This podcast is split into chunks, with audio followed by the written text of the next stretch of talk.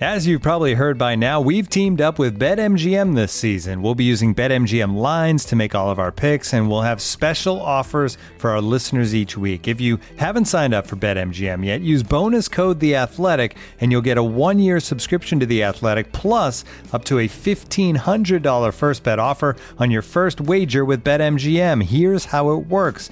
Download the BetMGM app and sign up using bonus code The Athletic. Make your first deposit of at least $10. Place your first bet on any game and claim your voucher for a one year subscription to The Athletic. See BetMGM.com for terms. U.S. promotional offers not available in D.C., Mississippi, New York, Nevada, Ontario, or Puerto Rico. Gambling problem? Call 1 800 Gambler. Available in the U.S. Call 877 8 HOPE NY or text HOPE NY 467 369 in New York. Call 1 800 NEXT STEP in Arizona. 1 800 327 5050 in Massachusetts. 1 800 BETS OFF in Iowa. 1 800 270 7117 for confidential help in Michigan. 1 800 981 0023 in Puerto Rico. First bet offer for new customers only in partnership with Kansas Crossing Casino and Hotel. Don't forget, if you haven't signed up for BetMGM yet, use bonus code The Athletic, and you'll get a one-year subscription to The Athletic, plus up to a fifteen hundred dollar first bet offer on your first wager. And now, two pigeons bemoaning the fact you can stream DirecTV satellite free. Hey, Frank, a little birdie told me you don't need a satellite dish to get DirecTV. What's little birdie? Was it Jimmy the Sparrow? It's a figure of speech. Point is, you can stream DirecTV over the internet now. Oh, sure. Next, you're going to tell me those big birds are made of metal and filled with people, right? You mean airplanes? Stream DirecTV without a satellite dish. Visit directv.com. High speed internet service required. Terms and restrictions apply.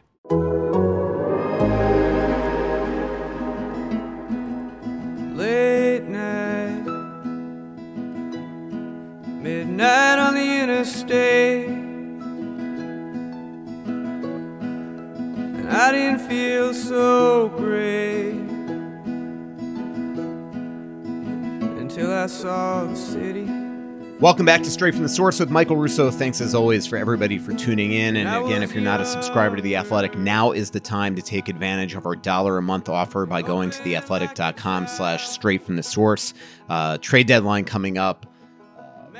Playoffs coming up. You don't want to wait to get in. Now's the time to take advantage of this if you've never been a subscriber before. Really fun podcast today with Tom Lynn, the former original Wild assistant general manager, uh, one of the first employees ever uh, hired with the Minnesota Wild. Actually, used to be Doug Risebrough's roommate when they were first taking this franchise off the ground. Uh, he's also a current agent for Veritas Hockey, and he wrote the book How to Bake an NHL Franchise from Scratch, which is on the Expansion Wild. But Tom, during this podcast, dishes on so many cool stories from Doug Risebrough and Jacques Lemaire to uh, trades that that that got away from them, and and uh, signings that potentially got away from them, and contract negotiations like Marian Gaborik, and the maturation of Brent Burns, and um, amazingly, the 10 year anniversary coming up of the death of Derek Boogaard, which I'll be doing a story on at the Athletic. Um, you know, everything from the Calder Cup to his peach suits to the night he lost his cell phone the night before the Pavel Demitra trade in Vancouver. So we had a lot of fun on this podcast. Hope everybody enjoys. Um, the Minnesota Wild, a couple damaging losses since we last spoke uh, in Colorado. Uh, definitely damaging uh, more for their pride uh, than than maybe in the standings, but uh, absolutely. I think it's an example that might have been a little bit of a wake up call for for uh, Billy Guerin on just that this team still has a long way to go and how much damage can they really do in the playoffs. We'll see. I mean, a couple bad games in the middle of a tired, long, busy stretch. So, um, you know, we'll we'll get a better idea of how this team does in their final 25 games here, 26 games here, where they play the St. Louis Blues eight times. They're a team uh, that the Wild sometimes are good against, sometimes aren't good against, and really St. Louis and Minnesota will be. Um, you know, jo- jockeying back and forth for a uh, playoff spot. Uh, but uh, you know, good news on Monday night where the Wild grind out a two-one win. Again, they're a tired team, but they got a, a lot of uh, great goaltending from Cam Talbot, a game-winning goal from Nick Bjugstad, a power play goal from Ryan. Take him off the power play Suter. Um, and uh, you know, a believe it or not, a third straight game of no points for Kirill Kaprizov and Mats Zuccarello, who does look tired right now. Um, in the Athletic today, I did a big, feature, or not really a feature, but a news story, but also an analysis of what Kirill Kaprizov's uh, next contract could look like and the complications in this matter. Paul Theofanous, Kirill Kaprizov's agent, is actually in town and uh, probably right as we speak, uh, sitting down with Billy Guerin. It's the beginning of contract talks, although it won't be a contract negotiation per se, unless they hit somehow hit on the, the right thing uh, notes right off the bat. But more, this is going to be sort of an introductory conversation to try to feel out what each other, uh, you know, are are thinking when it comes to a Kaprizov uh, next contract. The Wild would like to sign him long term. I think if the price is right, they'd even go seven or eight years with him.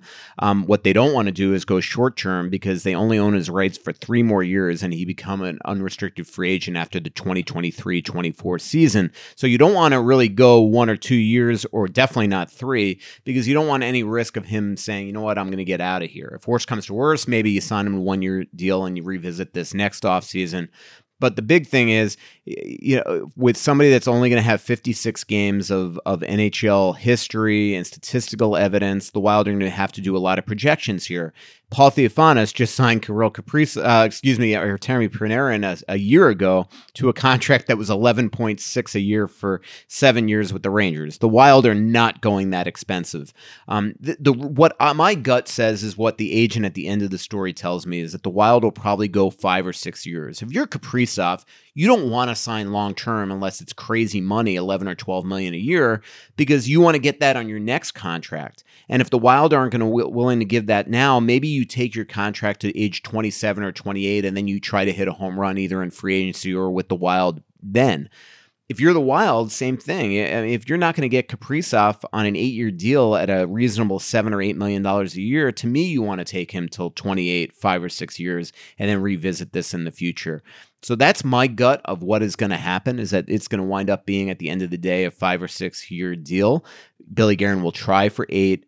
It won't necessarily be eight. I wouldn't panic if that's the case. Where I would start to get a little worried is if it's all of a sudden a one or two year deal uh, because then you're transferring all the leverage in this contract negotiation to Kaprizov because in a year or two he could just say, you know what, I'm going to go to free agency in a year or two from then, and and then now the Wild are in a position where they're going to have to trade him. So that's just uh, my thoughts on that. Again, if you want to read that story, now's the time to get in at theathletic.com/slash straight from the source. Dollar a month will let you read that article and all the articles coming up here that are just going to be uh, jam packed uh, with uh, wild coverage in the next little bit, plus coverage throughout our site. But without further ado, just a really, really fun podcast with former Wild assistant GM Tom Lynn. And as mentioned, welcome to Tom Lynn, the original assistant GM of the Minnesota Wild.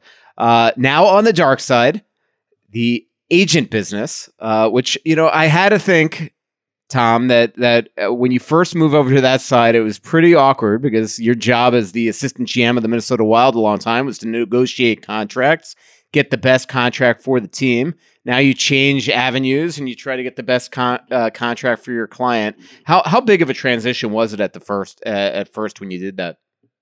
You know, the transition was enormous and bigger than I expected. I initially uh, I shouldn't say rejected. I pushed back against it. Some wild players, Brian Rolston and Dwayne Roloson, had said to me initially, like, "You were such a hard ass on the team side. You knew everything. You worked for the league, switch sides, and worked for the PA." And I was like, "I don't want to move to Toronto because that was before Fehr and everyone came in." So then uh, they said you should be an agent. And I thought uh, I thought of all the negatives of being an agent and what I dealt with as a contract negotiator and in the community, and I didn't realize all the positives until I switched sides. But it took me many months uh, to come around to the idea that hey, I can work in the sport and use all the hockey capital I built up over two decades and, and in the end help people, which is what you do on an individual basis. And that's what, what really made the transition start to happen for me. And then it all hit. And then I like I've told you this before, but I was on the pro side with the Wild. So I was GM of the minor league team, assistant GM of the Wild, and ran the pro scouting staff for a lot of the years there. Amateur hockey is a Byzantine world, a beautiful work of art, but not a science, and interweaving all the elite league and high school and bantam and midget and 18U and 16U and MJHL and BCHL and NAHL, USHL, college division one, major junior, like all these amateur leagues and how it all operates and all the, how would you say, all the local customs and culture that go along with it was all learning experience for me for the first two years. The um by the way, Tom is coming to us from the University Club in St. Paul, and what's really um, coincidental about that, Tom, is that, uh, and I don't know if I've ever told you this, my first interview at the Star Tribune was at the University Club with my editor, Mark Wallman, who's now with us at The Athletic. But he and I met on the patio there at the University Club overlooking downtown St. Paul. And right. I remember sitting there being interviewed by Mark thinking, like, man, I hope I get this job. the U Club helped you along. Well, we remember there's members there for years. And for your listeners, the University Club is uh, built in 1908 and it was a favorite hangout of F. Scott Fitzgerald and his wife Zelda during the roaring 20s. And it has all that stuff still up. It hasn't changed a bit.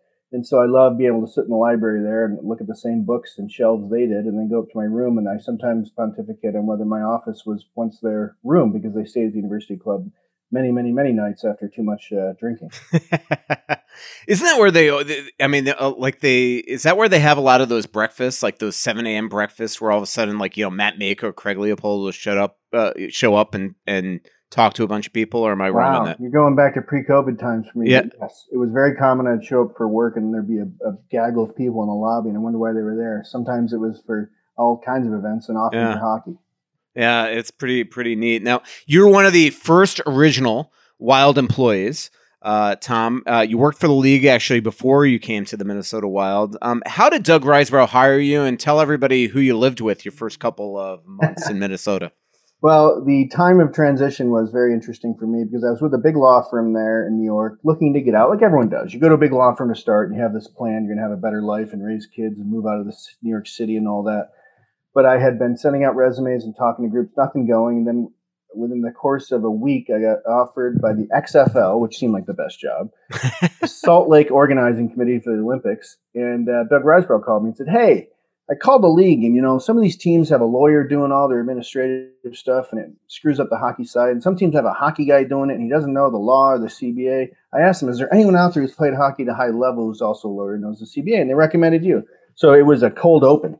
You know, it was just. uh, I didn't even get a heads up. I knew Risebrough's name, but here I was, a lawyer in New York. So started the process. I was close to accepting the job of the XFL because they had a two-year TV contract with NBC it was run by the World Wrestling Entertainment uh, Company, which is very popular then. It was 20 minutes from my house.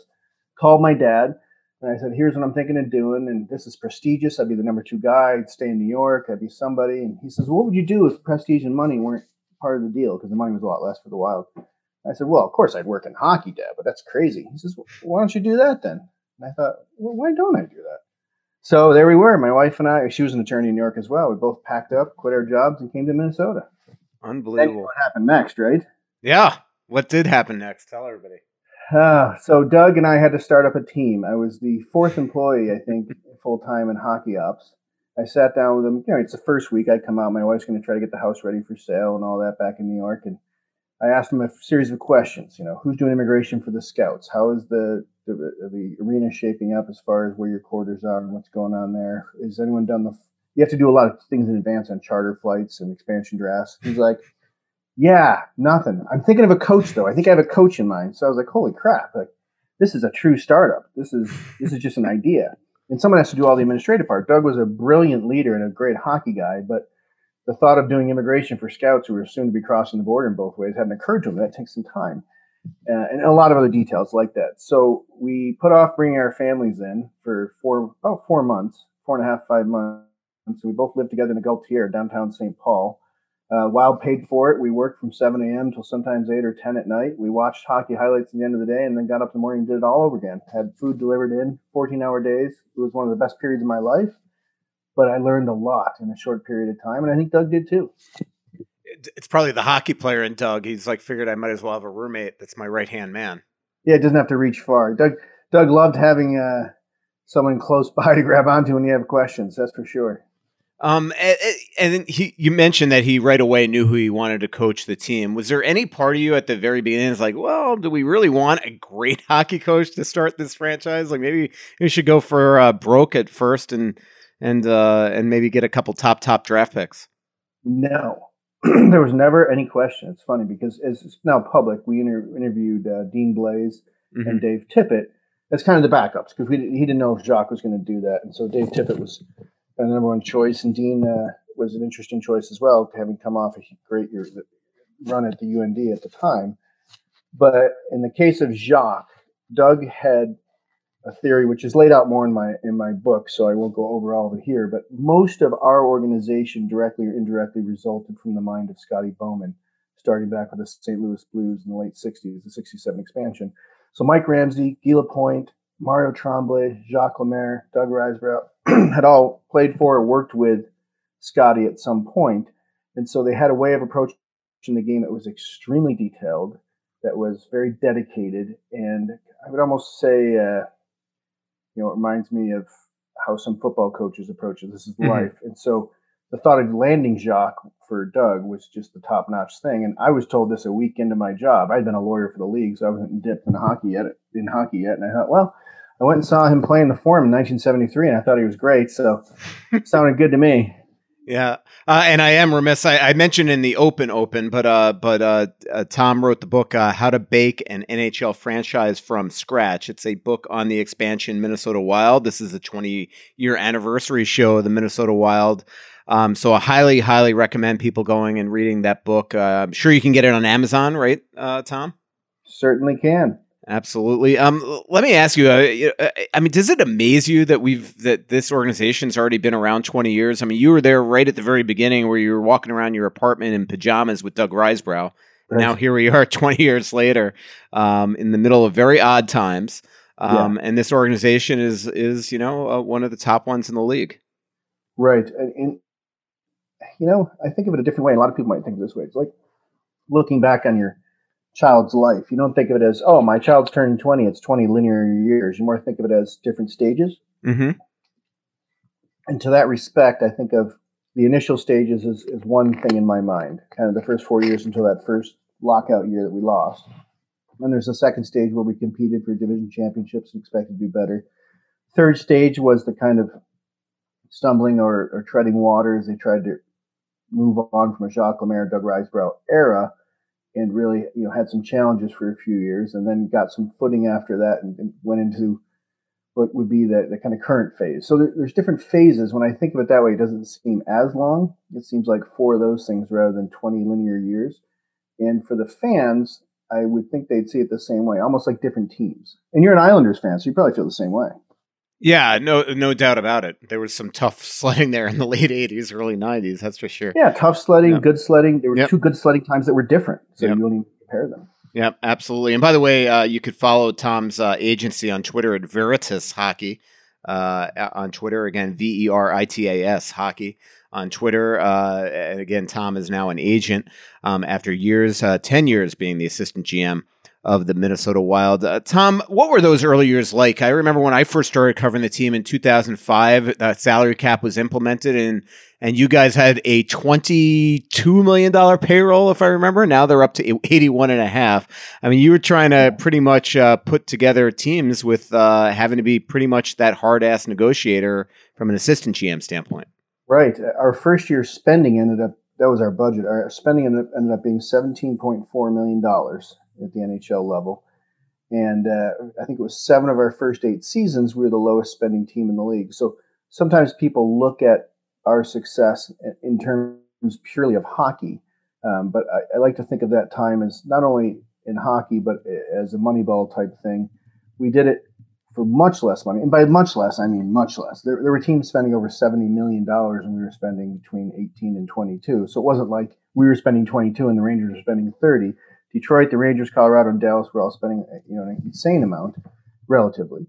So in our case, we were trying to find players who were an inefficiency in the market, I guess is the best way to put it. Mm-hmm. And then Jacques would help find what made them good. But after a few years, it became very difficult to trade players for value because everyone noticed that players didn't play as well elsewhere as they did for the Wild. Let me ask you about the Rolston deal. That was sure. the one I wanted to ask you. I mean that yeah. that one, like to me, like I come here in 2005 and you guys have him at like two, what, a little under three, right? Right. On a four-year deal. The first one was first year was wiped out uh, because of the lockout. Um, but you know, when you look at at all the contracts that you did with the Wild, I yeah. feel like that has to be the one that you're most prideful for for a guy that came here and scored three 30 goal seasons. Yeah, you know, it was an odd time in hockey because no, actually it's just like now. So let's say it's the second odd time now. We don't know what it looks like going forward. So those are negotiating contracts like the current Wild players. there's a lot of uncertainty. Coming out of the lockout, there was uncertainty. The Boston Bruins had taken a strategy from their owner that they would let a lot of their free agents go, or almost all of them, because the cap would be so low going forward that they could re-sign them for low money.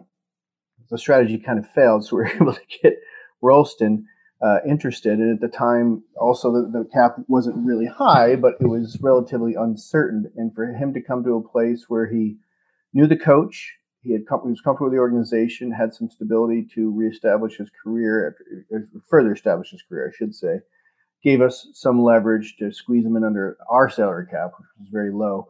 But really, you know, I got to credit Brian with taking the chance there because he could have gone to, I say, lesser, uh, more challenging more challenged organizations uh, for a little more money. And then trading Brian, uh, that that was yeah. that was you were one of the first teams I think that traded a pending UFA for a pick that you weren't going right. to sign, and it created this trend in the NHL. Um, did you know at the time that Tampa Bay wasn't going to be able to get him done, or, or you traded him for was it a fourth? It was a conditional third, you would call it, because the okay. third that became a fourth if they weren't able to sign him. Okay. So the um, official trade will look like a third in the books, and then it became a fourth. Right. Did you ever? I mean, did you always think that he was going to go? It was Brian Lawton. I think you guys made that trade with. Yes, you know, it was a very difficult time for Tampa at the time because you remember the ownership was kind of split, Oren mm-hmm. Koules and Len Barrie, and they we actually had two different people from this team calling us on the trade. so as Doug said to me, he always turned to me in these situations like, "What do we do?" I said, "Well, let's see who will give us the best deal. we'll pursue that guy." So it was uh, things were a bit challenged there, and, and, for Brian, who was trying to do his best, I admire him for it, and Len was trying to do something different. But the backstory there is that the prior year or the prior um, trade deadline, we had been uh, we'd you know seen what Rolston's value was worth because what if we can't sign him? And the most we were offered was a conditional third round pick. And so not only, not only was that not, not enough for us to let him go, we figured it might be his value at the end of the year, which turned out to be true we ended up with a division championship and getting essentially the same value right before the draft. And so it was kind of a, a win-win for the team. We didn't want to lose the player, but given it was inevitable we were going to lose the player, we managed to get the rest of the season out of him and the same consideration back. The, the one thing I do want to backtrack on that I, I've uh, that I probably should have hit on before is is you go you guys go to the Western Conference Final 2002 three. Um, we've talked about that mm-hmm. a ton on these 20 year anniversary shows. Um, the next year, again, I'm not covering the team yet, but you have two whole, two contract disputes. One with Marian Gaborik, uh, the other with Pascal Dupuis. Same agent, Allan Walsh. Um, how, how difficult was that whole situation for the organization? Well, it was challenging, no doubt. Uh, what you may not have seen at the surface level, and, and you see some if you read my book, is Doug started preparing us for that the prior year and probably ooh, late February, early March. And he used to tell me something that has stuck with me to this day is that Tom said you make the worst deals when you think you have no options, whether it's in hockey or in life. If you feel like, oh, I have to have this. In your case, you want that Cadillac DeVille, right? That 76 Cadillac DeVille, and you're like, you have to have it, so you keep offering money till you get it. But if you have three cars you want, you do the best deal you can. So with Gaborik, he was very set on the idea that we do not have to sign this player. It would be nice for both sides if we do. He introduced that to the owner who prepared us. And then going through the summer, we worked with the merchandising and sponsorship and marketing departments because, of course, they wanted to put Gaborik on the cover of the team ticket, calendar, everything that went out. Like, hey, we got a star. And we were saying, you don't want to do that in case he's not playing. And so we backed off the team and, and made them focus on, I shouldn't say backed off the team, backed off the business side, made them focus on the team. So it was all the preparation. So going into the fall, as the rhetoric ramped up on their side, because we kept a quiet time, uh, Allan Walsh landed Pascal Dupuis as a client because he was with someone else on the promise he would get him a million dollars. And the reason I know this is because a lot of the players lived in my neighborhood, so we talked a lot. Pascal lived within walking distance. He actually came over to my house once. So I said to him, geez, Pascal, it's just not true. Like where we were in the NHL then and where the bargaining power was, he was going to be somewhere between 650 and 800. And that's just the way it was. And he had no leverage and he had no arbitration rights. But the idea was the agent would use holding out the two players, the two highest goal scorers, to get a better contract from the Wild and we were prepared for it. And so, you know, in quick fashion, the holdout started. We played. The agent thought we would break. Even ended up going around us trying to call the owner, who gave him some choice words. And then at some point, Gaborik realized, Halloween's coming. I'm not being signed, and where's my career going? You know, as a young player to miss a season is, is anathema. And so he ended up switching agents to get a deal done, and Pascal came in for the number we initially offered him. But it was a difficult time for the organization. I think it was more difficult for the players at the time for the strategies they had been given. And and uh, so Gaborik uh, went to Ron Salcer then, and that's Correct. when you guys got a deal done with him. Right, and that's Right. when, uh, the famous scene of me and Ron Salcer in Mickey's Diner in St. Paul, where he was wiping off the silverware with a napkin and looking very nervous. oh man, uh, that had to be pretty fun. I remember the quote he said to me when it, we, she gave us the menu. She walked away, and he said, "Hey, what's safe to order here?" yeah, it's uh I remember I went to Mickey's once and I watched uh I watched the cook throw like a just a just a you know ladle of lard on the grill. And I'm like, "Eh, I don't think this is going to be good for my my weight. So good. that is the type of thing that you like to eat. Yeah, that's true. So we got a deal done, uh, helped along with the lard and the liver and onions I ordered uh, over Oh man, I forgot that you eat that stuff. Yeah, and then we uh, we moved on. And, and an important thing to note during this is that Doug's strategy was a five year strategy to start out, just like the communists actually, but a five year plan to start out. So after the third year of success, he went to the ownership uh, group and just said, "Look, we can get off track here. If we try to pursue success before we have a foundation, it could crumble." So the fourth year was going to be a step back. I mean, we didn't say it publicly. We didn't say to the Stamp fans, "Hey, we're going to lose." But we said we still need draft picks. We still need to trade away guys. Right. draft to, build this. So that interior wise took the pressure off signing Gaborik as well. By the way, as you could tell uh, uh, with the liver and onions, uh, Tom is an eccentric fellow. Uh, has has Says you. Yeah, I know. Tom, Tom used to call me Rusty anytime I saw him. Um, but like, uh, but uh, uh, every time I think of Tom, I always think of different hairstyles, different facial. St- like you could t- see Tom two days in a row, maybe two hours apart, and he'll have a different look. Um, but the other thing is that you had the greatest suits. And one of the great memories I ever had was at the at the draft in Columbus. You just we, we were like out for a drink one night, and you just running back to the Renaissance in your peach suit across the road, and I just thought it was the greatest look. You How many times have I told you? It's not pink, it's salmon. Yeah, yeah, peach. That's what I always called it. You called it salmon. You Your know, I salmon that- suit. I wore that jacket because it annoyed Jacques. And uh, I just love to see the look on his face when I came into the coach's room with it on. Yeah, but it's Andrew Brunette used to wear like a burgundy jacket. and I used to call it Ca- Cabernet Sauvignon. So I used to ask him. Uh, I used to think he was uh, the character from my cousin Vinny when he Yeah. he loses his suit and he has to wear the movie theater boys.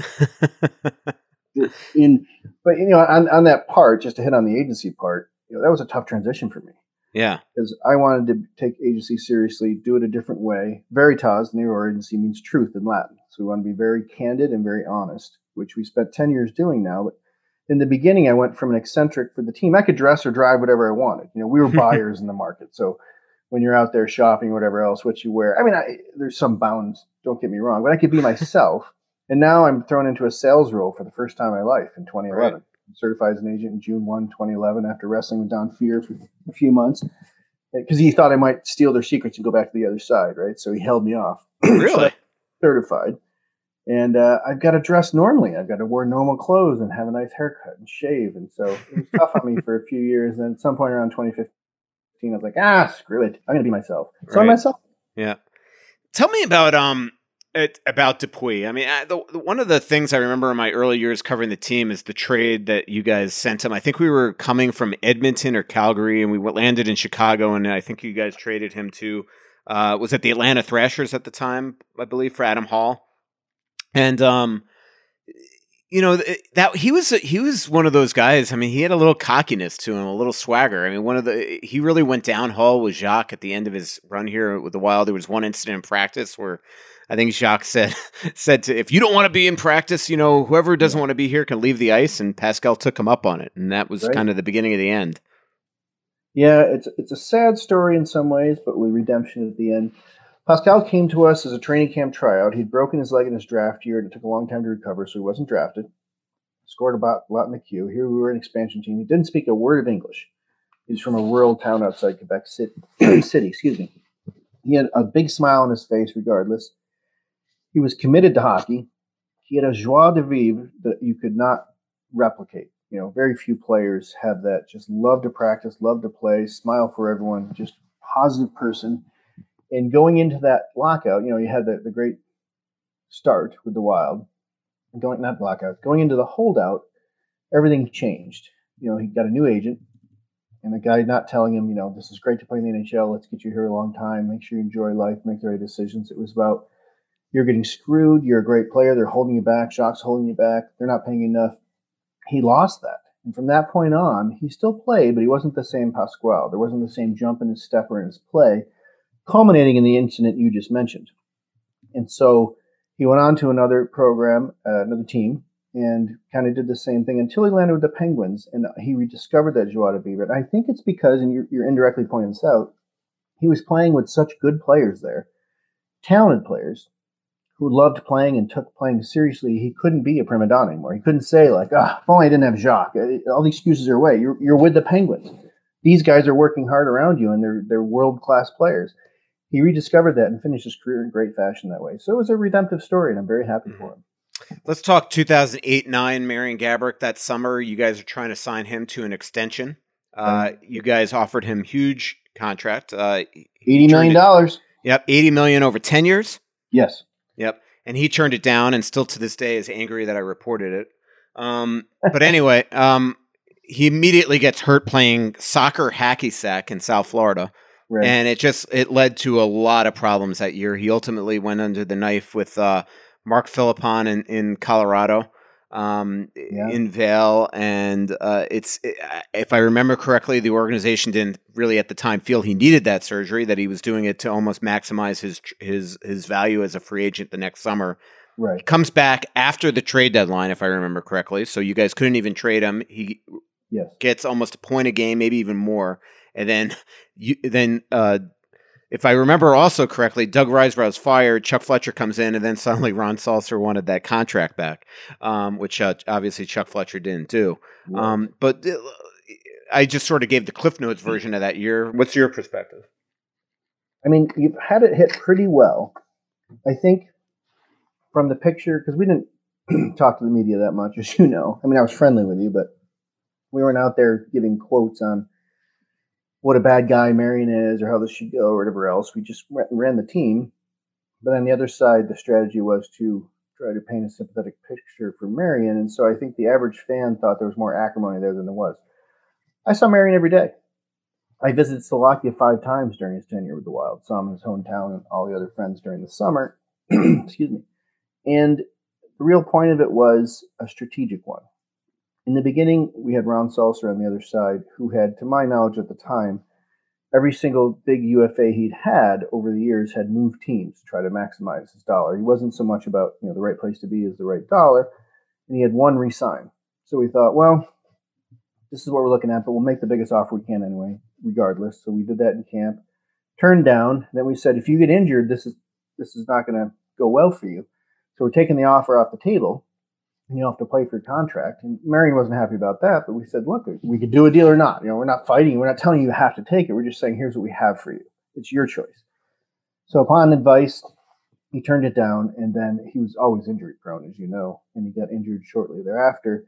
And that changed kind of the course of history in a way because we missed the playoffs by two points. We had won the division championship the year before. You know, year with Marian might look different. So both for the team and for Marian, I think their histories were changed. Marian ended up signing a deal for seven and a half million dollars a year for five years with the Rangers after that, much less money obviously than he would have gotten, and his career arc changed. Notably, many people who felt that Marian would score more in the Eastern Conference, which then was a much higher scoring conference, get out from underneath Jacques. His scoring average increased by one tenth of a goal per year in the Eastern Conference. So that one tenth of a goal per year was what he got, but his life changed, our course changed, and no good really came of it. Yeah. You know, unlike Dupuis, who had a redemptive story, uh, Marian kind of won a cup with LA in the end, you know, kind of staggering to the finish line with his injuries, but that's the way it was. Yeah, um, yeah, I know it was a, it was a, obviously tough for the organization to lose Marian for nothing, which, uh, you know, which uh, then the Wild go out and acquire Marty Havlat, who did not, uh, did not turn out to, to, to not pan out to say the least here. Um, Looking for an assist with your credit card but can't get a hold of anyone? Luckily, with 24 7 US based live customer service from Discover, everyone has the option to talk to a real person anytime, day or night. Yep, you heard that right. You can talk to a real human in customer service anytime.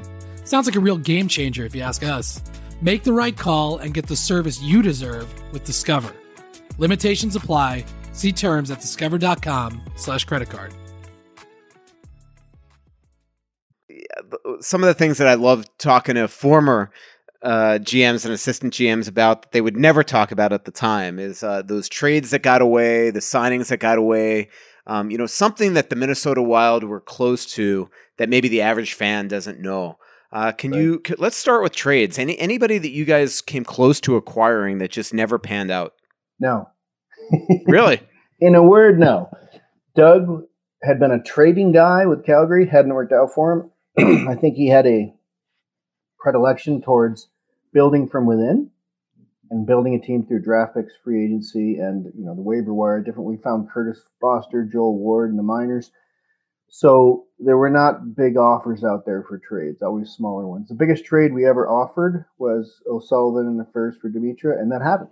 Yeah. So and it needed to didn't like Trevor Lewis have to be on the board for that trade to even happen? Uh, they didn't tell us that at the time, but yes, that's what okay. Because yeah, the trade actually didn't happen until the 17th pick or whatever pick the Kings had that year um, in Vancouver. Right, um, that's when I played that awful pr- uh, prank on Dean Lombardi. Yeah, tell tell everybody that story.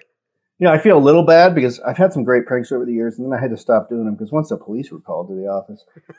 but Patrick O'Sullivan had had an un, undeserved poor reputation leading up to his draft because he had he had a father who was a well-known kind of stalker and alcoholic, violent guy, and he clashed yeah. with him. He had some behavioral issues. Good enough kid. He's a great guy, but it was out there, and I knew Dean knew this, and so when we were making the deal, Dean and I had to step aside to do it quickly. We had about three minutes uh, in between picks, and he looked very nervous because he was, you know, trading away Demitra to try to get to make the team younger, more skilled, and looking ahead. And he says to me, so how's Patrick? Is he okay? He's a good guy. Like I've heard this stuff, but I, I, you guys said he's fine. And I said, oh yeah, like you could talk to him yourself. Here, I got a number for him. He's living in like a halfway house in California, and poor Dean's oh, face dropped. Oh man, California Penal League, like Charlie Sheen, Major League. I said, and then I, I, gave it like four seconds. I was like, nah, just kidding. He's he's at home now. Here's his number. oh, God. I don't think I've ever heard that story. Yeah, that that's that's hockey, and uh, you learn from Guy Lapointe. You learn from the best. Yeah, that is true. Guy Lapointe, the ultimate prankster. Um, that was also the draft in Vancouver. Didn't like you and I and a couple other hockey writers actually go to dinner at the keg? Yeah. And on the way back to your hotel, you left your you left your cell phone in a cab. Right. Like as Doug Risebrough was trying to get you to talk to you about the Demitra trade, right? Yeah. So and I'm mixing up a couple things because it happens so many times that I'd be doing something and Doug would need me and I'd run off. So one time I left my jacket because it was, and you picked it up, right? Yeah, that was the peach coat. It's not pink, it's salmon. We, have been over this. but uh, I would just have to run because Doug would call, like, yeah, it's big. So I'd run it. So I was actually running to get back to the hotel because he'd already reached out to me and said, you got to get back here. So when I got to the hotel, I just bolted from the cab and ran up to his room. And then I realized the cell phone was gone, which was you know, a little bit too late, having pulled away. But that's how hockey works. Didn't change the course of history this time. No, no, and that was actually a, a really good trade for the for the Wild. Uh, wound up winning a division a couple years later uh, with Pavel Demitra as your first line center with uh, Marian Gaborik. It was the Slovak nation. Branko Radivojevic was on that team right. too, as if I remember correctly. I think Branko is now an official with the Bratislava team. Really? I loved Branko. Yeah, you know, one of my favorite guy. stories that I did was uh, the year that uh, that 2006 uh, training camp when I, I went to D'Amico and Sons in Uptown with uh, Branko, Demitra, and Gaborik. Did a big story with them. Brought a photographer. Yeah. And then we went back to Gaborik's house and I did a big story on his his whole racing uh, like virtual thing that he had in his in his uh, one room there at his house right by the Walker Art Center. It was just uh, it was one of my favorite stories I ever wrote. Strip. It's one of those stories that if I wrote it at the Athletic, um, Tom, it would have been like probably ten times the size, but I had to somehow right, cut it into like thirty inches in the. Uh, in no, the, I remember it well because yeah. Was in a board meeting soon after that because as G, uh, assistant GM, I reported the board on a monthly basis. You had these big questions on the budget and all that. and yeah. your story came out, and I think it was either the main owner or one of the owners said with Doug there. So he, this kid likes. He has a Ferrari. He's into racing. Likes to drive race cars. Like what happens if something happens to him? What happens if he crashes? Something bad happens. And I looked at him deadpan and I said, "Well, it depends on how he's playing." and, and, Doug loved that. You know, he just, he just loved those uh, uh, Machiavelli takes on things. So, and then we moved on. Yeah, it reminds me of Tim Peel today. Like, you know, he, he loses his job. The league acts like it made this big, bold decision on Tim Peel, not letting everybody know that he was retiring in a month from today. Terrible ref for 30 years. I mean, Doug used to throw stuff around in the box when he. Todd, Todd, Todd Zelkin and Tim Peel were the bane of the first year Minnesota Wild, and I'll never forget that. but you're right; it's all it's all a farce. Who's the guy that um that Scott Zelkin? Sorry, not Todd. Who's the guy though that uh um, got used to get into it with Jacques all the time. Wasn't it? It wasn't Blaine Angus. It was uh, uh Mick Mick. Oh, it was a Mick name, not the the big guy. Uh, no, no, no, no. That's the younger guy, Brad Meier. Brad Meier, right? Yep. And yeah. uh, and it's still to last to this day. Um, I know. You know what I didn't ask you, and this I know there are answers to. What's the signings that got away? Well, clearly, Hossa and Forsberg are the public ones. Mm-hmm. Hossa probably said hurt the most, and we moved on. You know, that's hockey. But we had that day two very long conversations with him, 45 minutes or more. Doug and I on the phone with him about what it would look like. He was very open and honest. He'd narrowed it to Detroit in the Wild, and for different reasons. Detroit looked like a shorter term win. The Wild looked like the next five years of a window. You know, the players we had at the time to uh, to make a run and a good place to live and raise his family. So he dug in on everything, even asking about where we practice, what the commute times were, you know, and looking up stuff on the internet, calling players on our team to see what they thought. And it really came down to it. And he decided to do, if you remember, a one year deal with Detroit at the time. So he'd still have options after that year. He kind of felt like he wasn't closing doors. But had he signed with us, then what was on a three year deal you know, clearly would have changed. He was one of the top five, if not one of the top three forwards in the league at the time, I think, in my opinion um, would have changed your fortunes. The Forsberg thing was different. You know, it was later near the end of his career, and he had a foot injury. He was thinking of coming back to, to play. Mm-hmm. He danced with us in Nashville and Colorado for some time. Tom Thompson had a dinner with him. We were at the point then, you know, with Rolston and Gaborik firing Demitra, we really thought we were one strong forward away from competing uh, for a cup, at least not to go to the end. And he would have been a difference maker even at that stage in his career. But in end, you know, Peter Forsberg was great because he's a tough guy and a team team guy, and he went back to Colorado because he said simply to us on the phone, he said, you know, they gave me the chance. That's what's that's where it all started. So I'm going to finish my career yeah, there. You got to respect that. Do you think? I mean, the Hossa the Hossa deal was that. I mean, I don't think it's a coincidence that that was in 2008, going into Marian's last contract. Was that something that you were trying to do to sort of placate Marian um, to get him to sign on the dotted line for his 10 year deal, or no? Yeah, it's kind of like marrying a supermodel, and it's incidental that she's also rich. You know? that's just who I mean, you want. Yes, that's there, but and it's great. But it, it, getting Marian Hossa was the number one idea. Right. The fact that if we landed Marian Hossa, it would probably mean Gaborik would stay. But Hossa was a better player than Gaborik at the time, so he would come before Gaborik. You know, and that that instance. Um, as you mentioned at the top of the show, uh, Tom, you you uh, with the GM of the Houston Aeros as well. One year you won a Calder Cup there. Um, who was the, the the coach of that team? Was it Todd McLellan? Todd McLellan, right? Yep. Uh, that was a heck of a team. It was, and looking back on some of the things that happened, uh, went went to Game Seven. We were in Hamilton, Ontario. We had a five on three against in overtime when Travis Roche accidentally shot the puck in the crowd. We had the automatic penalty then. Uh, we were testing in the AHL. We uh, gave up four or five shots on goal, and uh, looked like we were going to lose. And then we came back to win, and I want I want to say it was Stefan Veilleux who scored the winner in overtime because they were double shifting stuff. You never ran out of energy. Veilleux just had boundless energy. And that was the year, in cutting my teeth as a GM, where I traded our leading scorer and our number one defenseman away. So I traded the number one defenseman away. No, leading scorer first. Who was that again? It was uh, Cory Larose, who now lives in the community here. Um, and I see him all the time. He and Lawrence Nycholat, the two guys I traded, married girls from Minnesota, settled down in Maple Grove, and now I have to see him in all the rinks. And they're like, "Yeah, we'd have a Calder Cup ring if it weren't for you."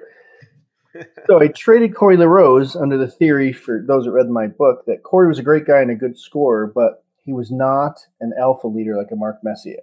Like he, you wanted him to be your second best player if you're going to win because he was a quiet guy. He just wanted to do his small area. I felt like it was holding the team back in an odd way, and that if I got more toughness and grit, and we already had enough scoring, we'd do that. So when I traded him, Tom McClung on the phone. He's like, "Tom, you just traded my leading scorer for Jay Henderson from New York. He's like a third liner." I said, "Yes, but it's going to work out. Trust me." He Todd, to his credit, was like, "Okay." Two weeks later, uh, we go into Detroit or Grand Rapids by Detroit's team, and we lose three to nothing, and the shots were thirty to ten in our favor. So I was like, and Doug says to me, "You can't win without a goalie," and slammed his door as he often does. And so I said, I got to get a goalie. So I traded our number one defenseman to the Rangers for Johan Holmqvist.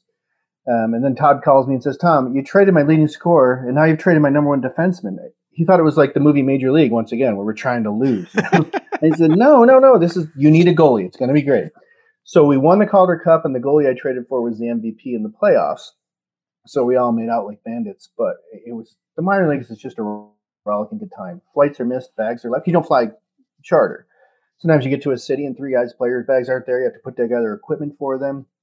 Um, you get fans doing weird things. You get Maxime Moreau scoring a goal that went through the net and they don't find it. You know, it's just like Slapshot uh, all over again. Yeah, no doubt. Uh, that the year of the lockout um, had to be fun, where you had guys like Koivu down there. Yeah, Koivu and Burns were there, and Bouchard too. Mm-hmm. Uh, what an incredibly talented crew. We actually didn't do that well. Harding was the goalie. I'm sorry. Who would the goalie been? Oh, would have been Harding yet, right? Yeah. So it was Harding and a veteran whose name escapes me. It was, you know, odd because we had high expectations for the team with all our draft picks there, but everyone else did too. So, you know, you look at your own team and you think, this is great. I'll give an example.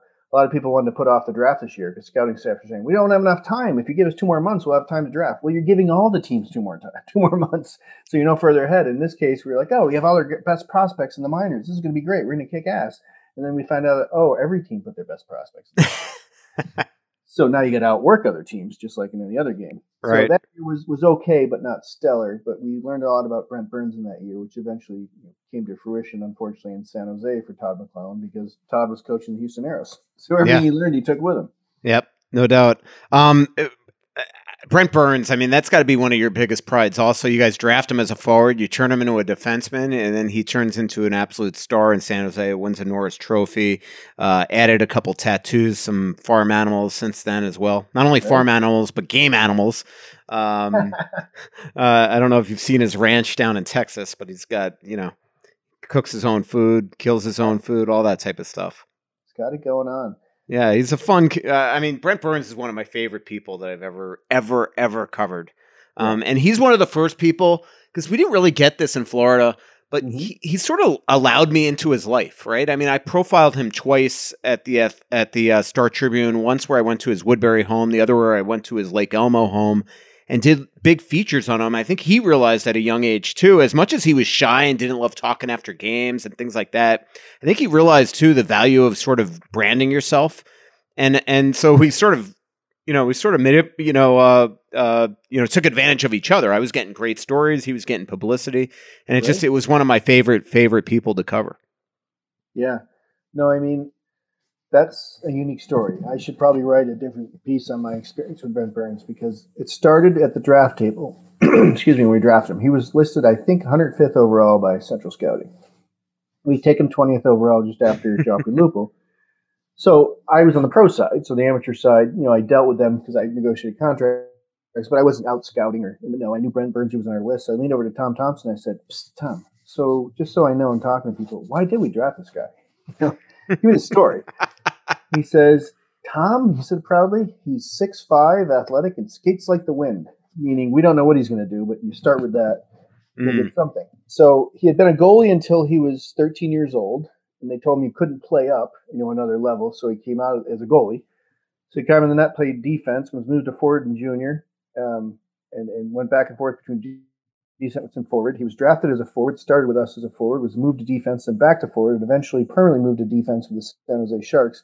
That in itself is an amazing story. But what a kid! You know, I, I use the Brent Burns example, as it's called in our firm, uh, with all my new clients in the agency. Excuse me, because Brent in the first couple years was a great athlete and one of the best athletes on the team, and he was very disjointed and very inconsistent. almost incomprehensible in this play. You know, one night, kind of like how I play golf. You know, I might be one under for three holes and then take an eight. So he he really did that in the hockey rink. You know, you'd have a game where you say, "Wow, that guy's going to dominate." He, just dominated six shifts in a row, and then another game where he turns the wrong way, changes the wrong time, giveaway. So we couldn't understand it. One time in Vancouver, uh, he was going to be scratched. Doug and I were waiting for a cab to go over to the rink as the players started milling about for the bus because we were leaving at the same time. He saw Doug, uh, he saw Brent. And he said, "Brent, hop in." So he hops in the cab with us on the way over.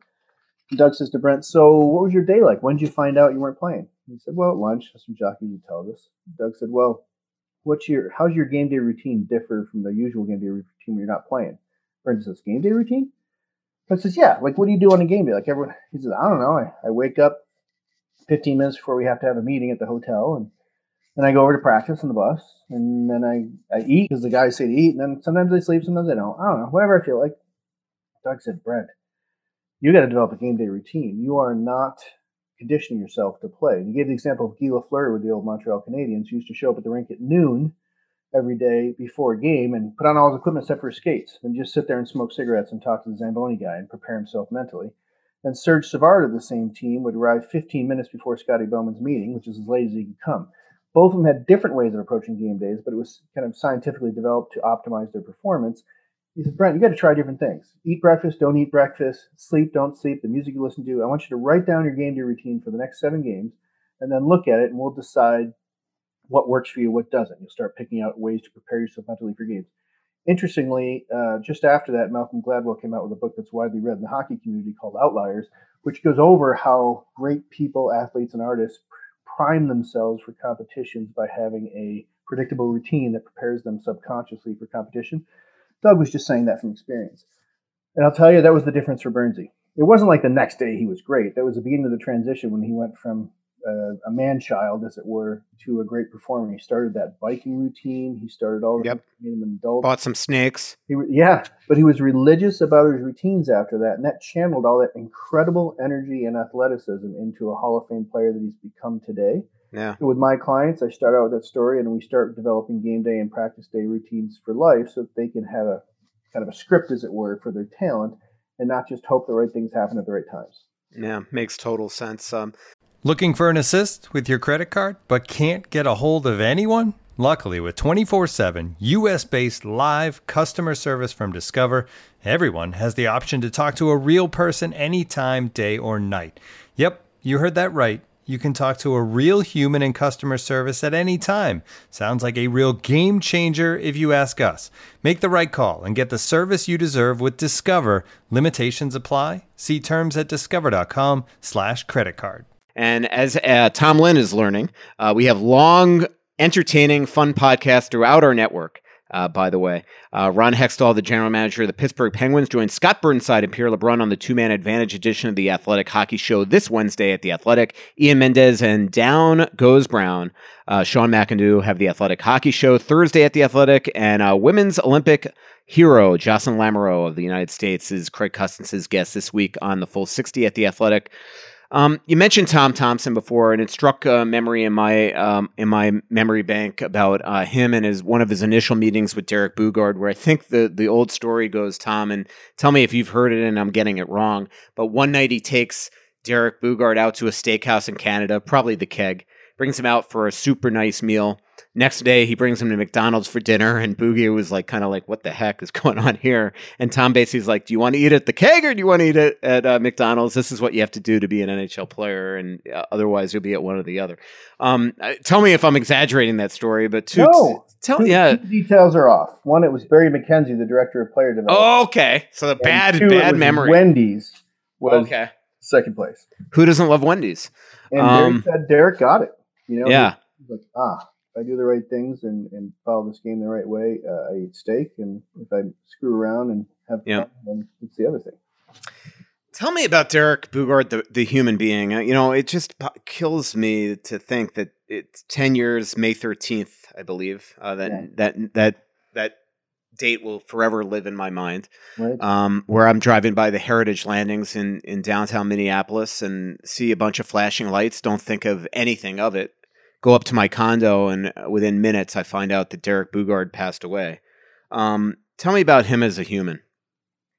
You know, it's it's an eclectic story, but it's simple. Like Derek himself, he he was a man of simple tastes and simple desires and wants, and I love that about him. I remember when he first signed Crow and came down to Houston, he wasn't quite ready for the AHL, so we sent him to near, nearby Louisiana to play for Dave Farish there.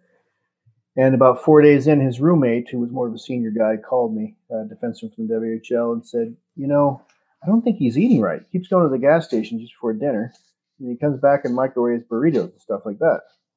So I said, "Geez, I'll, I'll talk to the team and get to him." And Derek had come out of junior and he'd lived at home a lot with a billet and had never really prepared his own meals or anything else, but he, he didn't want to ask anyone. Like most people would say, like, hey, how do I get going here? And so he was just finding food within walking distance. So we had someone kind of say, hey, and actually, actually after this, we did, did this with a lot of junior players. Here's how you write a check. Here's how you sign a lease. Here's how you grocery shop. Here's how you plan for the week in groceries. And once he got that, he was great. And then he, he said, wow, I can, I can plan and these meals and, and, so that I have what I want when I want. And he used to write it out. So he was a lump of clay when he came to us, really, um, and not formed in that way. In Houston, he you know moved up to Houston Aeros, He became a good teammate and a good guy. And excuse me, a little, lost a little voice there. He really endeared himself to his teammates, not just by the fighting, but by really wanting to be a part of the team. He was also very trusting and naive. I remember he had a girlfriend at the time, and lashed on him pretty good. And then when he went to move up to Minnesota, sued him for common law marriage because they had that in Texas. It, was kind yep. of a setup. I remember understand. that. And uh, it was just the type of thing he would fall prey to because here was someone being nice to him, taking care of him, cooking for him, taking care of his stuff. This seems great. He thought that they wouldn't have ulterior motives, but he was a trusting soul in that way. And then when he got up to Minnesota, the one thing I'll say about Derek is that all the tough guys I've known, and I've known a lot, uh, when we had a lot in the organization between Houston and in Minnesota, Derek was the one who enjoyed fighting the most. Some of it didn't really like it, but did it as a job. Some didn't think one way or another about it, but did it when they were angry or called to. Some didn't like it, like John Scott, who was kind of a policeman. He fought when he had to. But Derek was a guy who would sit and watch a game. I remember one time, uh, for some reason, we were at a rink watching younger players play. He said, uh, geez, sometimes I, I oh no, I, I, remember it was. It was Traverse City watching other teams play in the rookie uh, NHL rookie camp, and he talked about how he'd approach the game to get in a fight and how he'd do it at the right time of a shift, and his eyes just glowed. He was like, "Here's something I like to do and do well," and so that was different for me for Derek. And in the end, his injury started to do him in, and that eventually led to his addiction, which led to his demise. But before that happened, he enjoyed the game very much. Yeah, he was a really good-hearted hearted person. Um, I wish yeah. I still had my own Blackberries so I could look back and read some of the texts that he and I had. But he was one of the nicer. Like he, I, I, I know this kid. He's not a kid anymore. Named Kyle Roach, and I was friends with his dad Kevin, who died. Oh, I remember. In his young, yeah, young forties. Yeah. And the night, I, I remember, I a week before Kevin passed away, I'm sitting at at um, his house in Inver Grove Heights, and we're looking at Kyle skating on the on the rink in the back, and and um, you know, I just remember how how touched that that Derek would be hearing about this because years earlier, uh, Kyle Roach used to make these carve these pumpkins and he'd put Derek Boogaard's face on it. And when mm-hmm. Derek saw this, he was actually going to come to Kyle's house and surprise him on Halloween one year. Um, but the night before the game, night before this happens, he gets into a fight and he wound up in I think Dr. Nanny's chair, um, having a couple root canals. Oh. But the other thing that I always remember about Derek is the day that Doug Risebrough is fired. He has a press conference at Tom Reid's. Mm-hmm. It coincidentally is the day that Derek Boogaard's having off-season shoulder surgery, and Derek, fresh off the table from Tria, comes still groggy to Tom Reid's to say goodbye and thank Doug for everything. And what was crazy also about that, if if you know the Derek Boogaard story, is it was that surgery that started his uh, his his road toward addiction. Right. But the fact that he thought like, uh, you know, right off the the operating table, I'm going to go mm-hmm. thank the GM that gave me my my career. I think just says everything about him. Yeah, Doug was a lot closer to him than people realize as well. He called yep. him like not, not not a lot of minor league players get calls from the NHL GM once every two or three weeks, but Derek did, and Doug really took a personal interest in him. So that was a good relationship. Yeah. Um, let's talk about uh, you know what we haven't talked about yet, Tom, is uh, Mikko Koivu and the way that you guys drafted him in 2001. It's one of the great stories of all time where you essentially as an organization is so wor- you're so worried that Montreal Canadiens, who were right behind you in the draft, were going to f- leapfrog you and draft Mikko Koivu to reunite, reunite or unite uh, Saku and Mikko in Montreal, that you essentially started a lie by telling Bob Naegele, if I remember correctly, that you guys were going to take a goalie, thinking that it would probably get back to Bob Naegele's buddy, the owner of the Mm-hmm. Montreal Canadiens, and and basically started a complete lie that the Canadiens were convinced that you were not taking Koivu, so they never even tried to trade above you. You say complete lie. I mean, there's so many ways to characterize this. I like the Homer Simpson. Oh, Marge, that was just a lie. Yeah, Uh, you're right on though, because I wasn't privy to the subterfuge yet. At the point we were leaving, going to the draft, I think we were already at the draft because you get there four or five days early. And Doug was talking to Bob and kind of slipped in the end of the conversation like we hope to get a good goalie in this draft, and winked at Bob like, "Hey, we got a secret." And he walked away, and I said to Doug, "We're not taking a goalie. Like, I don't think we had a goalie in our top 15." he said, "Yeah, yeah, yeah. You'll understand why." So he told Tom Thompson to tell the amateur regional guys the same thing. You know, watch the goalies, just hoping that it would, if leak out even indirectly. Someone's, you know, a scout might say to a fellow scout from their team, like, "Oh, I've got to rank all these goalies again. They keep bugging me on the goalies." So we went with goalies, and I believe Anaheim was drafting just ahead of us, uh, Pierre Gauthier, and we were afraid that Montreal would flip there to get him. And then just before the draft started, they were talking. So we were nervous there, but they didn't make the move. And then we were holding our breath, worried Anaheim was going to take him. And just before they were going to pick, Pierre Gauthier leaned over to Doug and said, We're getting the little guy. Now, there was this diminutive Russian in the draft who they ended up taking. And then so when Mikko Koivu's name was called by the Wild, the Canadiens table next to us just gasped, audibly gasped, and a couple of guys punched the table, one threw a pencil. And it's funny, I, I've talked about this before. Punching or, or you know, pounding your fist on the table is kind of a metaphor, but they literally did it. They were so upset. Mhm. The bad feeling carried over for years after that uh, among the staff. Yep, Doug Risebrough uh, just defrauds the organization that made him a stud as a hockey player. It's pay, just absolute payback. Um, l- Let me throw three quick hitters at you, and then I want to talk to you a little bit about Kaprizov slash Panarin. Sure. Um, Nicholas Backstrom, first, if I remember correctly, European free agent in NHL history, or am I totally wrong on that? Oh, probably wrong. I didn't look it up, but at the time, I don't think so because remember before 2006, they had to be drafted up. they had to be point. drafted. Like the the Panthers once took Jaroslav Pa- Spacek at like age 50 in the draft. Right. You know, Um, you know? But I didn't So know I if he was signed that year. It was a- yeah. Well, either way, I remember it being a like I get a press release in 2006 and like June 1st, and I'm like, all right, whatever. Dot dot dot. and Put it in a notebook. And next thing I know, Nicholas Backstrom's the winningest goalie in Wild history. Well, I'll, I'll tell you a little bit on the story that reflects on me. I was the one responsible for plucking Dwayne Roloson out of the minors, who won the, the Roger Crozier Saving Grace Award as the highest save percentage in the league. And I was the one responsible for plucking Backstrom out of Finland.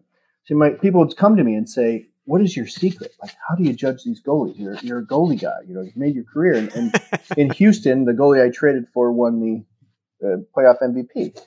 And I had to confess, like, I have no idea how the position works. I don't even want to know. Like Bill Parcells hated kickers. I've never been fond of goalies because it always seems like the other team's is too good and yours isn't good enough. That's what Parcells would say about kickers. That's like Wild fans. Only only the Wild have give up bad goals. It's never anybody else. So I'm, I'm not especially fond of them. I represent some of his clients right now. When they've come to me to represent them, I explain in the beginning, I'm like, look, I hate goalies. That's that's how I start started the conversation. So the reason I took Dwayne Roloson out of the minors was because we wanted a third goalie to compete at the time for a spot who would we we would not lose on waivers and would be desperate. And I was like, oh, this guy played in Worcester. He's got an engineering degree from Lowell. He's played a year in Worcester, which is the worst place in the world to play at that point. Very high crime and, and a terrible place to play. So I said, he'll do anything not to go back to the minors. So that was the brilliance I that I brought to the goaltending position was this guy will be desperate. Fast forward a couple years, and we're looking at the roster, and we, we weren't sure Josh Harding was ready. So Doug said, "Hey, can you get us a really good goalie who could play in the NHL, but we wouldn't lose on waivers?" And I'm like, "That's it's an impossible task. We'd already lost a couple goalies in waivers in prior years." But Then I saw if you sign a European goalie, they were exempt from waivers for a year, even though they were senior. So like, "Hmm, this guy's 28. he's already played at a very high level and proven himself, and yet he'll be exempt from waivers for a year. So if Hardy makes the team, we can send him to the minors. If he doesn't, we've got a legitimate answer. So once again, it was strategy, not any Mm. judge of him as a goalie. Now they, were both good goalies. Don't get me wrong, but it was not like someone saw goaltending prowess in them and thought we had something. It was simple strategy that worked out. And in playing for Jacques Lemaire's teams, if you're a positional goalie who works hard and keeps your T's crossed and your I's dotted, you do pretty well. Yeah, I remember. So Harding gets hurt uh, in in St. Louis in training Mhm. camp, and Backstrom winds up making the team, and Jacques knew nothing about him, nothing about him. So it's Manny Fernandez, Nicholas Backstrom. Manny is gets off to a bit of a rough start. He's pulled three different times that Backstrom came in and won all three games. Won his fir- only goalie in NHL history to win his first three games in the NHL in relief, and then. And then Backstrom just goes on an absolute tear, takes Manny's job. They share the Jennings. I remember going to the the Stanley Cup final in Ottawa in 2007, and there's Backstrom accepting a trophy. I'm like, what is going on here? so, uh, is by the way, if you if, if you're uh, listening to Straight from the Source all the time and um, haven't heard my Nick, Nicholas Backstrom podcast, um, probably about a uh, about 12, 15 months ago, because it was during the when he was in town for the Mikko Koivu. Yeah. Um, yeah, the Mikko Koivu uh, uh, thousand game ceremony. Uh, it was really a, just a really fun sit down with Nicholas Backstrom. Uh, speaking of fun podcasts, uh, let me ask you about Nick Schultz. I mean, that's got to be somebody else that you guys are really proud of. Second draft pick in Wild history. We had him on last week's show. Right. And Nick is a person I refer to once again in my current practice quite frequently because I can point out to him that without being a having any special size or speed or athletic ability, he was a person who parlayed his ability into a, which I think was a 16 year career in the NHL, give or take a year. And he was a part of some important teams and he was a leader and he was someone they relied upon. So, you know, I impress upon players that I don't mean to say Nick was a bad athlete, but he wasn't the fastest player on the team or in junior, and he wasn't huge. He was 6'1, 186 when we drafted him. He just maximized his talent and ability by being a hardworking team guy, 24 7, 365. And he's that way to this day, even in his current role. And it's just, it's one of those reasons people like you love to cover hockey players. because Mhm. There are Nick Schultz out there. Oh my god, I, I totally agree. Uh, it's the it's dealing with people like Nick Schultz is why I just love this sport, which is why another reason why I can't wait to start talking to these players again because there's so Mhm. many Nick Schultzes out there. Uh, last question on the quick hitters on uh, players of yesteryear. Then I want to talk to you about Kaprizov uh, slash Panarin. Yeah. Um, and that's Pierre Marc Bouchard, uh, another uh, uh, the guy the guy uh, Jacques. We used to get a hoot when he'd call him Butch Butchie. Yeah. And um, you know, somebody else he filed for arbitration once. That was another wonderful battle between Tom Lynn and Allan Walsh. It was Oh, yeah. yeah, it was one of my favorite things to cover during my time covering Tom Lynn was all his battles with Allan. Well, uh, the Pierre-Marc Bouchard, that player there, you know, Butchie, as Yep, would say. You know, it was it was tough in a way, and I want to explain this to the fans that it's not tough. Pierre Marc's a great guy, and we, we liked him personally very much. But there is a type of player who is much more appealing to the fans and the press than, for those that need to their jobs depend on winning and losing. And so in the NHL is now clear because of analytics, but we knew it early on. The center is the most valuable skater on the ice, all things being equal, because they play defense and offense and they're responsible for puck possession off the faceoff.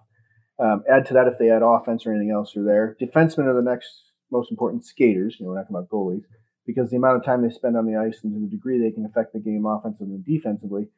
And then if all things being equal, you have a winger, you know, that they're the least valuable, so you want to devote the least money to them. In the defensive zone, they're out covering the point. In the offensive zone, you know, they're either F1 or F3 for different situations, but they're often specialized. So Pierre Marc was a non-physical, non-defensive setup man winger. He did it pretty well, but here he was with 55 to 60 point average over a few years going into arbitration. That meant he was going to get a pretty good payoff because players are rewarded simply for statistics, not for their narrative. We knew internally that he wasn't as valuable. And I prepare arbitration papers um, because I'll never forget when we were going to arbitration when Jacques said, like, well, we need this guy. Rolston scoring 30 goals. We need him to set him up. And I said, Jacques, he has fewer than half of the first assists on his line mate's goals. Like he has a lot of second assists. So you find out stuff in arbitration. So long story long, we're going to go to the wall with this guy because I need to keep his salary down so we can devote it to the more important positions on the ice. Once again, nothing towards him personally, just the strategy of hockey. And Doug pulls the plug on me the night before the hearing. We filed the brief. I, I thought we were going in to have dinner with Chris Snow and Jamie Dial, my now current partner, but then a lawyer for the Wild. And uh, we were just getting ready to, you know, we're sharpening the swords basically. And Doug says, "You know what, Tom? We want to go into this year running. Pierre Marc's been here for a while. You know, he had different reasons, but he said, "What would it take to settle this?" And I said, "Well, we're going to have to settle out of our range because way we value him is not the same way that arbitration models will value him. So it ended up being, I believe, 4.1 million, and our high end was 3.7. Doug said, "Just, just do it." So we did, and you never saw a more depressed team of arbitration lawyers walking out of a, the keg that night.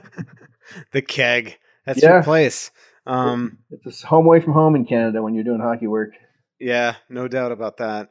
I'm looking up the Bouchard. I thought it was a little more. I thought it was four eight, but maybe you're. Yeah, right. maybe you're right. I mean, you're testing my memory there with all the contracts. I think. Nope, nope, nope. We're sort of right. Uh, you're you're right. You said four one. It's four point oh eight. That's why yeah. I thought four eight. I knew there was an eight in there. You know, I figured out I did over 300 AHL and NHL contracts during my time at the Wild, so some of them are starting to blur together a little bit. Yeah, no, no, but you were right. You remembered. And now, two pigeons bemoaning the fact you can stream DirecTV satellite free. You see this? A family watching baseball on DirecTV with no satellite dish in sight. Let's heckle them. You call that changing the channel? Choke up on the remote, buddy. I hope getting all these games on DirecTV makes up for your mother not pre-chewing your sunflower seeds. DirecTV has the most MLB games. Visit DirecTV.com. Claim based on total games offered on national and regional sports networks with choice package or higher. Availability of RSNs varies by zip code and package. High-speed internet service required. Terms and restrictions apply. Customers are rushing to your store. Do you have a point of sale system you can trust, or is it a mm, real POS? You need Shopify for retail. Shopify POS is your command center for your retail store. From accepting payments to managing inventory, Shopify has everything you need to sell in person. With Shopify, you get a powerhouse selling partner that effortlessly unites your in person and online sales into the one source of truth. Track every sale across your business in one place and know exactly what's in stock. Connect with customers in line and online. Shopify helps you drive store traffic with plug and play tools built for marketing campaigns from TikTok to Instagram and beyond. Get hardware that fits your business. Take payments by smartphone, transform your tablet into a point of sale system, or use Shopify's POS Go mobile device for a battle tested solution. Plus, Shopify's award winning help is there to support your success every step of the way. Do retail right with Shopify. Sign up for a $1 per month trial period at shopify.com slash the athletic, all lowercase. Go to shopify.com slash the athletic to take your retail business to the next level today. Shopify.com slash the athletic. Um, let's let's end the show, uh, Tom, talking about uh, Kaprizov um, and Panarin. Um, you know, they're I think probably going to forever be joined at the hip because uh, Panarin came over here at age 23, turning 24, four years UFA. The only reason why Kaprizov's not four years from UFA is because um, they had to burn the first year.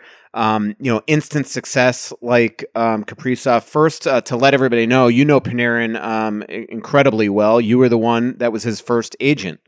Um, so tell everybody about one Panarin, and and maybe I don't know if you've watched a lot of Kaprizov. Uh, you you do live here in Minnesota. Uh, how do they compare to each other? Well, in the first instance, Panarin's story. So he was a diminutive player. He was the I think MVP of the Ivan Hlinka 18U in his draft year, but still wasn't drafted. He was very small and he was a pretty good player for his draft year, but not dominant. And it wasn't until he was beyond the drafting time that he really came into his own in the KHL. But he had a three-year contract, so he couldn't come over. So near the end of this three-year contract, another client of mine, Viktor Tikhonov, the first year, former first-round mm-hmm. pick of the Phoenix Coyotes, then Phoenix Coyotes, contacted me and said, "Hey, I got this teammate here. We're good friends. Doesn't speak a word of English. NHL teams are calling him. He doesn't really trust his Russian agents. I told him I got an agent I can trust over in the U.S. Can he talk to you?" I had heard Panarin's name because I actually saw that Ivan Hlinka tournament back in I think 2008. That's all I knew of him.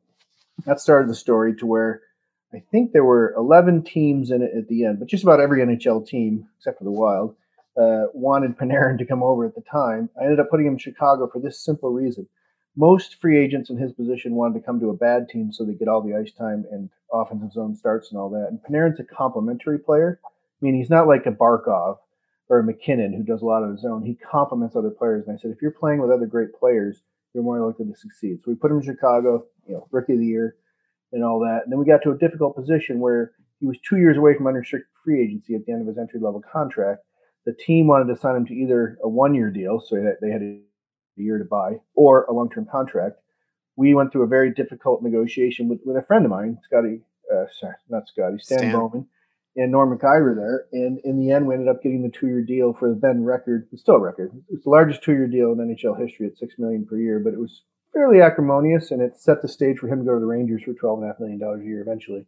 Yeah, but it was a tough go. So when you're looking at a player come here, that's part of it. Now, where I think they're similar, besides their pedigrees and resumes, as you pointed out, they both had success in the KHL before coming, similar age, also skilled players. I would say uh, Kaprizov has the same joie de vivre, the love of the game. He's not cynical like some of the Russians you covered in Florida Panthers some years ago. I won't use any mm-hmm. names, but there are some guys who play for the money or just play to play. Both those players love playing and love winning, and you can see it in their faces uh, when they do something well. Uh, Kirill probably has a little bit more one-on-one in him than, than Artemi, which is not a criticism of either player. but on the whole, they both are greatly affected by the players that are around them. Um, they're not overly big players. They're both fast players, but not you know top five in the league in speed. So they need their skill to uh, complement other players on the ice to really work. So I think they're very similar players in that regard. Where Panarin had a different track is that he signed a big deal with Chicago. Chicago failed the playoffs. They kind of wanted to make some changes, so they sent him to Columbus and he went out of the Rangers. Whereas Kirill has a chance to kind of become the centerpiece of one of the NHL's great franchises here for a long time to come. And so he'll have to look hard at that um, before he makes the decision. Last question. Um, you know, I, I, put on your agent hat and your team hat. So pretend you're the Wild GM and pretend you're I'm uh, Al Eagleson, in other words. Yeah, and pretend you're Kaprizov's agent. Um, and you know what's really funny? Um, full disclosure, and I didn't even tell you this. One reason why I was calling you 15 times yesterday, and we never. I mean, it was it was mm-hmm. hilarious. I mean, it was constant. Like every time you called me back, I was on the phone, vice versa. Um, is the story that I wrote today? I interviewed uh, three agents for it, three executives for it. Yeah. Um, uh, I wound up talking to three different agents, but I wanted to add your two cents off the record to it too, which we never spoke. So, yeah. so for everybody listening to this, uh, know that uh, I have no idea what Tom's going to say, and he was not one of my sources in today's article. Um, but you know, if you're, you know, basically the Wild are in a position right now where he's UFA in three years, so you mm-hmm. really can't you can't sign him to a three year deal. Signing him to two could be suicide because all of a sudden this guy could say, you know what, I'm leaving here in a, I'm not signing anything more than a year in two years. Right. Um, and you know, from an eight year perspective, why would Kaprizov do that? Like eh, Kaprizov's, eh, the Wild aren't going to give him Panarin money right now on a long term deal after 56 games. Mm-hmm. So my gut is it's going to be a five or six year contract. Um, what? How would you go about this if one you were the Wild and two if you were Kaprizov's agent? I think you left out a big point, not on purpose, but uh, mm-hmm. the COVID depressed cap for the right. next three years. So which is part of the story. Year, and yep. then the third year has a break on it, even if revenues go up. I think it's a ten percent limiter with some other issues. And so that's not what we faced in some other clients' interests. So just real quickly, the way I counsel clients in these positions is number one, I tell them make a list of your priorities in life, not just in hockey, because money's going to be part of it. But what do you want? Because if you could get 90 million in city X and 82 million in city Y, uh, you the city X better be worth eight million dollars to you over 10 years, you know, in your life for that reason, for everything you want, you know, raising kids, geography, climate, your interests. So you want them to have their priorities straight before they start into it. So you're saying, why would Kirill stay in Minnesota for eight years? Maybe his priority list lines up with it. I mean, if his agent even does this, I don't know. But if I was doing it, I'd say, what are your priorities? Then you look at the cap situation and say, all right, what makes sense for me to maximize my value into this situation? I could sign an eight year deal as a returner to a team, but that could be artificially deflated by the current situation. Or if COVID continues for a couple more years, maybe I'll make out like a bandit and say I did better. So and you have to make your own decisions there on how much risk tolerance you're willing to have because that's very attractive to you. And then you could bet on yourself and just demand a one year deal, which he can do. It's not the, the right if the team qualifies him and he accepts it, you know, he's one step closer. But the, the key is, I think, and I'm, I'm giving if Paul Theofanous listens to this, he's probably going to steal all this for his client. But the, the key thing is not only do you coach the client on their priorities and what they want out of life, but also remember that Doug Risebrough told me if you think you only have one option, you'll do a bad deal on either side, whether you're a player trying to do something or a team. And so you got to remember more important than making the right choice is making the choice right. So after you make the choice, whether it's to stay or to eventually go, you can make that right in your life. And that's where you should put your energies into and not necessarily think the choice itself is going to determine your fate.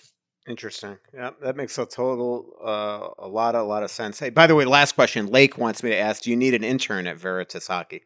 if you do, I'll just put you in touch with them. Well, I'm a tough negotiator. Yeah, yeah. I was, um, I was thinking in these times maybe I should auction off uh, one of those eBay type state sites how much they would pay me to be the intern, right?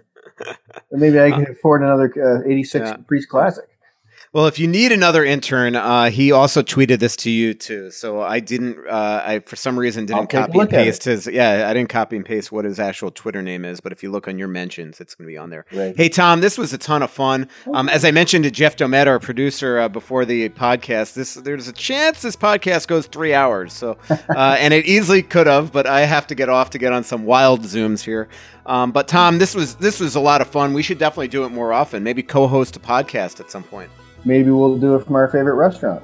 Yeah, absolutely. No doubt about it. Yep. All right, my friend. Take care. Yep. Yep, thanks, Tom. That's Tom Lynn, the former Wild Assistant General Manager. And check out our comment section for each podcast episode at the Athletic app and rate and subscribe to Straight from the Source on Apple. If you aren't already a subscriber and you're listening in the United States, go to theathletic.com slash straight from the source. If you're listening to Canada, go to theathletic.com slash straight from the source Canada. Receive a subscription for just $1 a month. I think that's a loony up in Canada. Thanks, everybody. Talk to you next week.